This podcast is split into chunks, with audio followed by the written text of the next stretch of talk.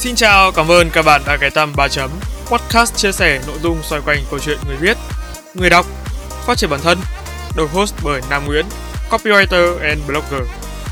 Các tập của 3 chấm podcast sẽ được phát sóng định kỳ trên nền tảng YouTube, hệ thống Anchor vào 21 giờ mỗi tối thứ năm hàng tuần. Hãy nhớ bật thông báo để không bỏ lỡ bất kỳ tập podcast nào nha. Còn bây giờ, hãy cùng mình phiêu lưu trên chuyến hành trình trải nghiệm với con chữ, khám phá kiến thức mới, học hỏi và phát triển bản thân. Chúc các bạn có thời gian vui vẻ và ý nghĩa cùng ba chấm.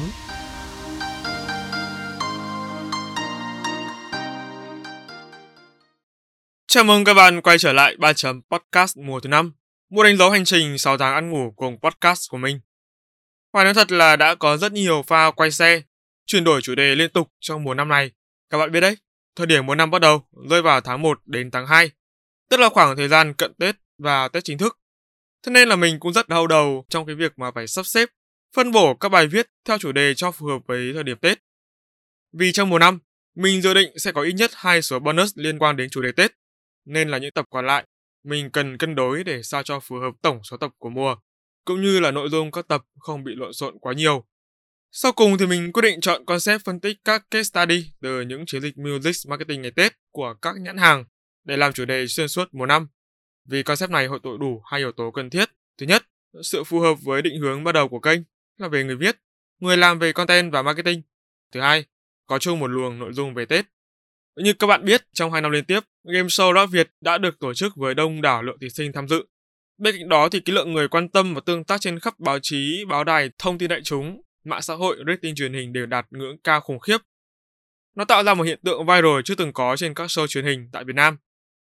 Sau đến mùa thứ hai thì những cái kết quả tích cực đó đã phần nào bị sụt giảm bởi nhiều yếu tố. Thế nhưng mà không thể phủ nhận được cái tầm ảnh hưởng của game show này đến với một bộ phận khán giả, đặc biệt là Gen Z vẫn còn quá lớn. Chính vì thế là song song với nội dung phân tích các case study liên quan đến music marketing, mình sẽ làm điều tương tự với Rap Việt, đó là phân tích game show này dưới góc độ của một người yêu rap, thích tìm hiểu về marketing.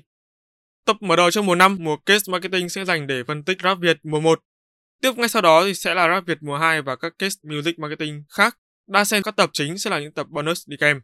À, có một lưu ý nhỏ đó là tập podcast mở đầu phân tích Rap Việt mùa 1 được truyền thể từ bài viết của mình hồi năm ngoái. Để tôi hiểu tường tận hơn về case Rap Việt, bạn hãy nghe trọn vẹn cả hai tập nha.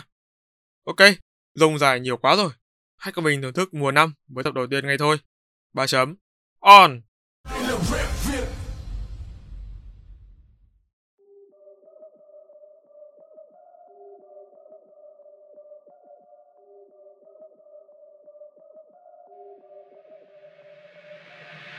Từ khi dấn thân vào marketing, như một thói quen thì mình luôn có cái xu hướng là quan sát và đặt câu hỏi cho mọi thứ. Hoài nghi về những cái điều mình được trải nghiệm. Thú thực các bạn ạ, cái cảm giác mà tự mình đi tìm câu trả lời ấy, xong rồi giải đáp được nó, nó thú vị vô cùng tận luôn. Gần đây thì có một cái chương trình mình khá yêu thích được phát sóng trên truyền hình. Mình theo dõi và để ý thì cũng vì chủ đề là hợp sở thích thôi. Đó là game show rap Việt. Làm thế nào để một chương trình mang nội dung như vậy có thể on top trending trên YouTube nhiều tuần và nhận được sự quan tâm nồng nhiệt của khán giả đến thế? Mình đã tự hỏi như vậy sau khi vòng đầu tiên kết thúc. Mình có lý do để thắc mắc cho điều đó, bởi trước khi xem, mình luôn có suy nghĩ rằng Việt sẽ không thể nào được đón nhận nhiều như thế, như cái kết quả nó đã và đang được thể hiện cho đến thời điểm hiện tại. Podcast này sẽ mang tính chất chia sẻ dưới góc nhìn của một khán giả, một người nghe rap, thích tìm hiểu về marketing và muốn nói ra viết ra để lưu lại như một case thực tế, giúp cho quá trình học hỏi về sau trở nên tốt hơn. Chính vì thế, các quan điểm được đưa ra trong bài viết hoàn toàn mang yếu tố cá nhân nên mọi người hãy thoải mái đón nhận nha. Để hiểu về rap Việt, đầu tiên chúng ta phải hiểu về bối cảnh và thời điểm. Về bối cảnh, chúng ta cần phải nhớ đến đó là thời điểm lên sóng chính thức của rap Việt là vào ngày 1 tháng 8 năm 2020, giữa cái cơn khủng hoảng của làn sóng Covid lần thứ hai tại Việt Nam. Rap Việt đã có cơ hội để thể hiện sức mạnh của mình. Trong tình hình dịch bệnh lúc bấy giờ, giải trí tại nhà là việc làm được chúng ta ưu tiên hơn cả để đề phòng lây nhiễm cộng đồng. Nếu ở nước ngoài, công cụ Netflix, một dịch vụ xem video Phim ảnh trực tuyến được ưa chuộng thì tại Việt Nam, kẻ được yêu thích hơn cả là các game show truyền hình. Nhưng nói vậy không có nghĩa là bất kỳ game show truyền hình nào ra mắt trong bối cảnh dịch bệnh để đạt được thành công vang dội. Chúng còn phụ thuộc nhiều vào yếu tố mang tính nền tảng và thời điểm. Trong phần dưới đây, chúng ta hãy cùng tìm hiểu điều gì đã góp phần tạo nên thành công của loa Việt trong bối cảnh hiện tại. Về thời điểm, nếu như cách đây khoảng 5 đến 6 năm, thể loại nhạc điện tử EDM vẫn còn đang là mưa làm gió tại Việt Nam thì thời điểm hiện tại, nhạc rap là kẻ dẫn đầu xu thế. Theo một khảo sát được Novon Communication thực hiện vào tháng 9 2020, hơn 82,9% số người được hỏi cho rằng rap là thể loại nhạc xu hướng của năm 2020. Nói cách khác, giai đoạn năm 2020 chính là thời điểm cho đỉnh trend của nhạc rap tại Việt Nam, hứa hẹn sẽ còn đem tới nhiều sự phát triển. Đón nhận tích cực hơn nữa từ cộng đồng. Cá nhân mình cho rằng nhạc rap chỉ thực sự bắt đầu phát triển và được chú ý tại Việt Nam trong khoảng 3 năm trở lại đây, tính từ 2017 đó là khi cuộc thi The Remix mùa 2 được tổ chức với sự tham gia gần một nửa của những nghệ sĩ trong giới như Toliver, Ramastic, Chipody, Onion, Justin, Big Daddy, Emily. Cũng tại thời điểm này, RT chính thức đầu quân cho công ty Dream S Entertainment và hợp tác với các ca sĩ như Jun Đăng Dũng, Sunny Hạ Linh, Binzy và Denver cũng đang hoàn thành các album lần lượt là Lạc và Combo Kovu. Hay sự kiện Suboy ra cho cựu Tổng thống Mỹ Barack Obama trong một cuộc phỏng vấn thu hút được sự chú ý của nhiều người. Quay trở về hiện tại, giai đoạn 2019-2020 thực sự là khoảng thời gian bùng nổ của nhạc rap tại Việt Nam với loạt hit khủng được tung ra. Các nhà hàng chắc chắn sẽ không thể bỏ qua cơ hội này để tạo nên những chiến dịch quảng cáo cho thương hiệu thông qua việc kết hợp với nghệ sĩ có tên tuổi trong giới lần lượt là Denvo, Justy với Viettelpay, Binz với Momo, LK với Pepsi, Superboy và Grab. Mới đây nhất là game show đình đám rap Việt. Một cú nổ lớn trúng hai đích khi họ vừa tạo nên một sân chơi truyền hình bổ ích cho khán giả, vừa giúp cho hai thương hiệu Pepsi và LG có cơ hội được lan tỏa mạnh mẽ hơn. Một đặc điểm nhỏ nữa là trong tổng thời gian từ lúc chương trình Rap Việt được lên sóng cho đến khi kết thúc là 3 tháng rưỡi, tính từ 1 tháng 8 năm 2020 đến 14 tháng 11 năm 2020. Giai đoạn cuối chương trình rơi vào tháng 11, thời điểm các trường đại học tổ chức khai giảng và chào tân. Đây quả thực là thời điểm lý tưởng để các thí sinh của Rap Việt có cơ hội được đi show nhiều hơn.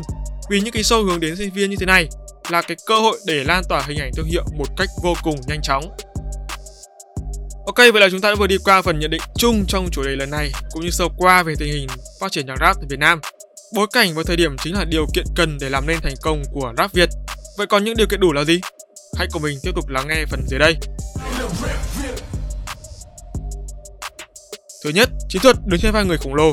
Đây là một cái chiến thuật đã được nhắc đến quá nhiều trong những năm vừa qua có rất nhiều những nhận định cũng như ý kiến trái chiều cho cộng đồng đến từ việc tại sao ban tổ chức lại để cho Trấn Thành, một người có xuất phát điểm là diễn viên hài dẫn chương trình về rap, vốn đòi hỏi cái cá tính và chuyên môn rất là cao. Cho marketing, chúng mình cũng có những ý kiến tranh luận như vậy nhưng ở một góc nhìn khác. Đó là việc mời Trấn Thành làm MC là chiến thuật đối lập, hay nói cách khác là đứng trên vai người khổng lồ. Trong bài viết này, phần thứ hai là nội dung được bàn luận. MC Chiến Thành được mệnh danh là MC quốc dân, được nhiều người biết đến để anh này là MC nhằm hướng đến hai mục đích. Thứ nhất, tạo ra một làn sóng dư luận gây tranh cãi, từ đó kích thích truyền thông được lan tỏa rộng hơn. Thứ hai, thu hút nhiều đối tượng khán giả hơn từ fan của MC, từ đó giúp cho chương trình được nhiều người biết đến. Ngoài ra thì còn một yếu tố thứ ba liên quan đến góc độ chuyên môn, đó là thông thường ý, thì các MC trong các chương trình hip hop, rap có xuất thân từ rapper, dancer hoặc là DJ. Nó mang màu sắc cá tính và riêng biệt của đường phố để hiểu rõ hơn các bạn có thể xem uh, chương trình Asia Better Rap năm 2018 thì sẽ hiểu về vai trò của MC đường phố và mang cá tính riêng biệt là như thế nào nha. Và chính vì thế nên là thường các show như vậy đa phần dành cho fan của thể loại này là nhiều. Còn cái việc mà lựa chọn một MC đã nhẫn mặt với mọi người dân Việt lại sở hữu một khiếu hài hước, khả năng thiên biến vạn hóa sẽ giúp cho những khoảnh khắc của chương trình chạm đến trái tim của khán giả nhiều hơn. Nói đơn giản thì MC Trấn Thành chính là cái cây cầu nối đưa rap Việt đến với khán giả đại chúng. Thứ hai là dàn KOL chất lượng. Đó là các huấn luyện viên, ban giám khảo và đôi khi là chính ngay cả thí sinh. Trong khi Binzy, Suboy, Karik, Huawei, Ramastic, Zutati đều là những người đã nổi tiếng, có tiếng nói và có sự hâm mộ lớn đối với đa số mọi người thì các thí sinh cũng không thua. Một vài người trong số dàn thí sinh vốn dĩ đã có đông đảo fan hâm mộ từ trước, như LD, Richard, Ricky Star, và khi tham gia có tác dụng như thỏi nam châm thu hút người xem. Thậm chí nếu để ý kỹ ở vòng chinh phục, ba tổ chức đã sắp xếp để cho thành viên của một band nhạc khá nổi có cơ hội để được tham gia nhằm gia tăng thêm sức hấp dẫn cho chương trình. Và tất nhiên là thành viên của band nhạc này sau đó đã bị loại.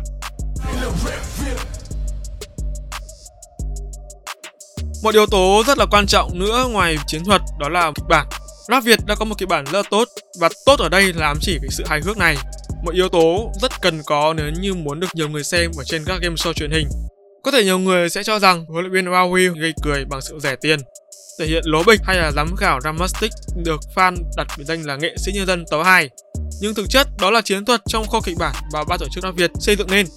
Bởi nếu không có những khoảnh khắc hài hước đến lố bịch như vậy, có nghĩa là làm quá đó, thì chắc chắn là cái độ hiệu quả của chương trình sẽ giảm đi rất là nhiều. Và nếu không có sự lố của huấn luyện viên Huawei, Lay của MC Trấn Thành thì có lẽ là Rap Việt sẽ trở thành một game show khô khan và có phần kén người xem. Kịch bản tốt được thể hiện ở yếu tố số 2 đó là chiến lược dàn xếp. Dẫu vẫn biết là các chương trình truyền hình luôn được dàn xếp và sắp đặt từ trước nhưng vấn đề nằm ở chỗ là cái cách mà ban tổ chức thể hiện chúng cho khán giả thấy như thế nào mới là quan trọng. Ở Rap Việt mùa 1, sự dàn xếp được sắp xếp một cách hợp lý, đảm bảo được yếu tố cực kỳ quan trọng đó là sự cân bằng. Sự cân bằng giúp cho kết quả dàn xếp trở nên công bằng hơn và khán giả sẽ bớt hoài nghi hơn. Điều này được thể hiện qua chiến lược ghép cặp bậc thầy được ban tổ chức sắp xếp. Mọi bảng đấu hầu như đều có sự cân bằng về trình độ và ngay cả việc xếp thí sinh về đội từng huấn luyện viên cũng vậy. Ví dụ điển hình nhất đó là tại vòng bứt phá. Sự góp mặt của cặp đôi FCK và Tà Linh, hay là thầy trò Gonzo và Tết đã tạo hiệu ứng kỳ vọng mãnh liệt. Khán giả mong chờ cuộc đối đầu này lửa của những cặp thí sinh có mối quan hệ trên mức bình thường với vị trí khác nhau đó thực sự là một trải nghiệm vô cùng thú vị và gây kích thích cao độ đối với những người theo dõi, đặc biệt là fan cứng của thí sinh. Sự chỉnh chu cũng là yếu tố được đánh giá cao bởi format đóng khung chắc chắn. Các tiết mục, giai đoạn diễn ra theo thứ tự và đa phần là không dính sự cố.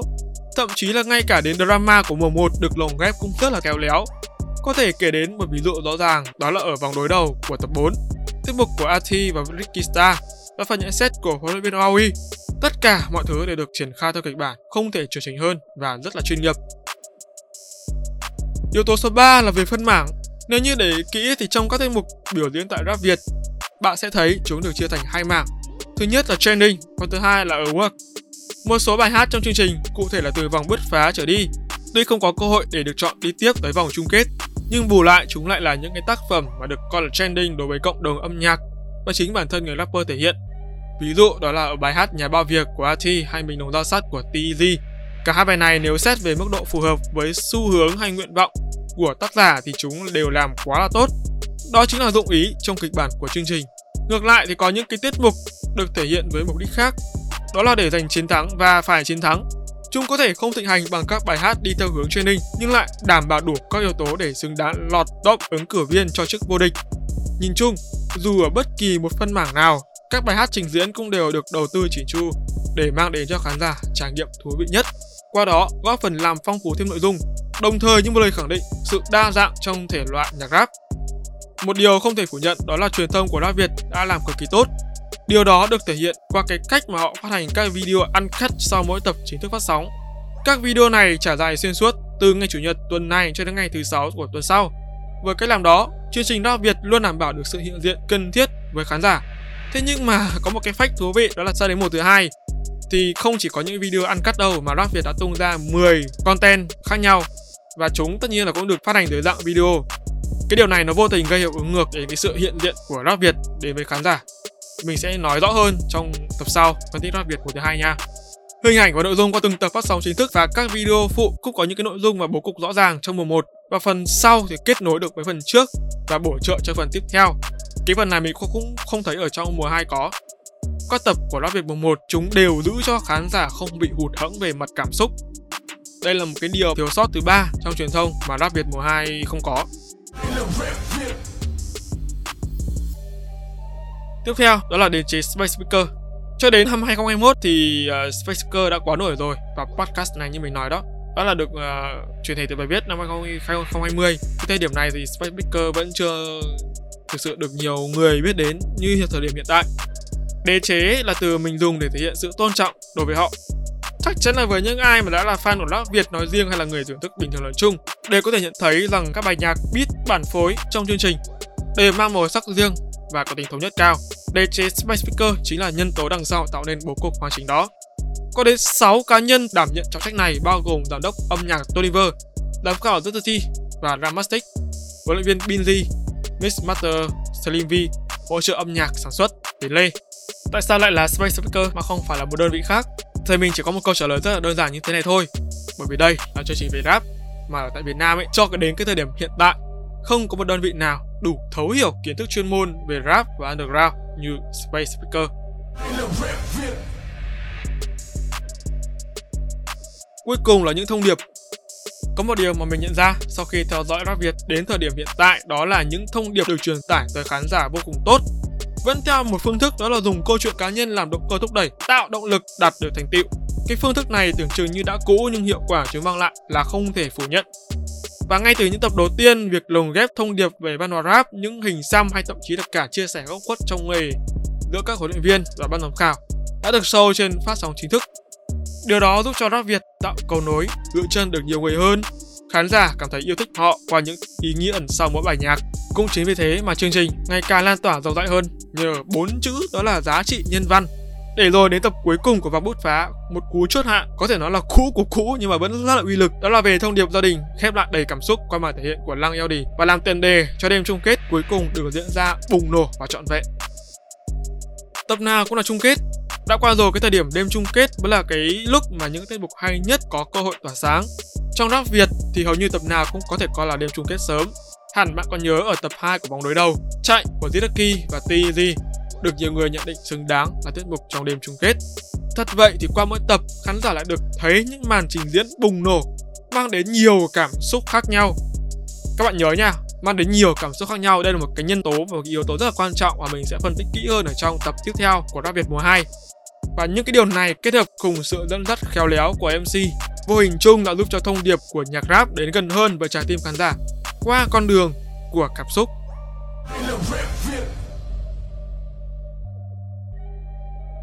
Sau tất cả thì có lẽ cái thành công của rap Việt mùa 1 chính là nó thu hẹp được khoảng cách của dòng nhạc rap với công chúng, cộng đồng người nghe nhạc tại Việt Nam và xóa bỏ cái định kiến rap là thể loại nhạc không thể nghe của phần lớn bộ phận bảo thủ. Thế nhưng mà có một điều đáng buồn đó là vào thời điểm mà rap Việt mùa 2 đang diễn ra thì những cái điều này dường như nó đang bị phá bỏ. Các bạn có thể thấy là có rất nhiều những cái phốt liên quan đến rap, mình sẽ nói kỹ hơn ở tập sau. Đối với thí sinh, cái sân chơi của rap Việt thực sự đã đưa họ đến gần hơn với khán giả giúp họ thấu hiểu hơn về bản chất và góc khuất mỗi người nghệ sĩ và trên hết có cái lý do để theo đuổi con đường này. Suy cho cùng, những hình xăm đâu phải là những biểu tượng dành cho những định kiến, phải không?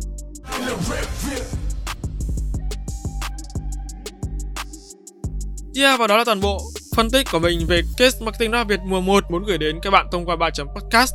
Quả thật là cái thời điểm mới ra mắt thì rap Việt đã thực sự tạo ra cú nổ lớn thật đúng nghĩa đen. Mình nhớ là đợt đó đi đâu đến đâu cũng gặp hình ảnh rap Việt từ âm nhạc, TikTok cho đến các dòng trạng thái trên Facebook và ngay đến cả những câu chuyện thường ngày. Đây là một tín hiệu tốt báo hiệu cho sự phát triển của loại nhạc rap tại Việt Nam. Mặc dù đã du nhập vào Việt Nam từ rất lâu trước đó, thế nhưng mà để bùng nổ mạnh mẽ trong khoảng thời gian gần đây thì thực sự rất cần những cái chương trình truyền hình được tổ chức bởi những đơn vị chuyên nghiệp, uy tín và các bạn có đồng tình với mình không? Bởi giả sử nếu như không có rap Việt thì rap tại Việt Nam vẫn sẽ phát triển nhưng nó sẽ chậm hơn rất là nhiều. Nói gì thì nói, chúng ta cần nhìn nhận thẳng vào thực tế đó là tuy rap giờ đã bị thương mại hóa đi nhiều và không còn giữ được cái bản sắc vốn có của nó. Cái bản sắc mà nó khó để chạm đến người khán giả đại chúng nhiều hơn. Thế nhưng mà đổi lại khi mà chúng đã được đón nhận và bị thương mại hóa đi nhiều thì cái việc mà truyền tải đến khán giả nó lại tốt hơn. Suy cho cùng thì rap cũng cần phải thay đổi, làm mới theo thế giới và những nét văn hóa thành tựu khác mà loài người đang cố gắng để đạt được đó là tính thống nhất, sự liên kết cần phải có ở mỗi sản phẩm, thế hệ hay là nét văn hóa. Nếu quá khác biệt so với phần còn lại, chúng sẽ dần trở nên tách biệt và cuối cùng bị đào thải bởi chính những thành phần đã từng ủng hộ. Trong tập tiếp theo, hãy cùng ba chấm tìm hiểu về case marketing rap Việt của mùa 2 nhằm lý giải cho nhận định ở đầu bài rằng phần lớn kết quả tích cực của mùa 1 đã không còn hiện hữu tại mùa 2 của game show này. Bật mí, tập podcast số 2 sẽ có cái tên khá là kêu là Việt mùa 2 Tại sao tụt dốc? Hãy nhớ đặt lịch vào 21 giờ thứ năm hàng tuần để không bỏ lỡ bất kỳ thông tin nào được ba chấm công bố nha. Còn bây giờ, xin chào và hẹn gặp lại. Ba chấm off.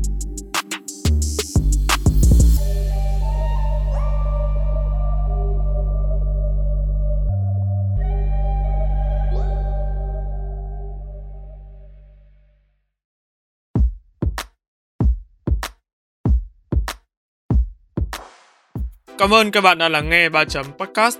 Nếu các bạn thấy podcast này thú vị, giúp ích được cho bản thân và mọi người, hãy để lại phản hồi trên các trang social media hoặc chính tại nền tảng bạn đang nghe để chúng mình được biết nhé. Việc làm nhỏ này của các bạn vô cùng cần thiết để ba chấm chúng mình có thể cải thiện tốt hơn nữa chất lượng các tập podcast trong tương lai. Đừng quên vào 21 giờ mỗi tối thứ năm hàng tuần, bạn sẽ có hẹn cùng ba chấm trên các nền tảng phát hành podcast như YouTube, Google, Apple, Spotify và nhiều hơn thế nữa. Hãy nhớ đặt lịch để không bỏ lỡ cơ hội được lắng nghe những chia sẻ bổ ích về kiến thức chuyên môn từ ba chấm nha. Còn bây giờ, xin chào và hẹn gặp lại.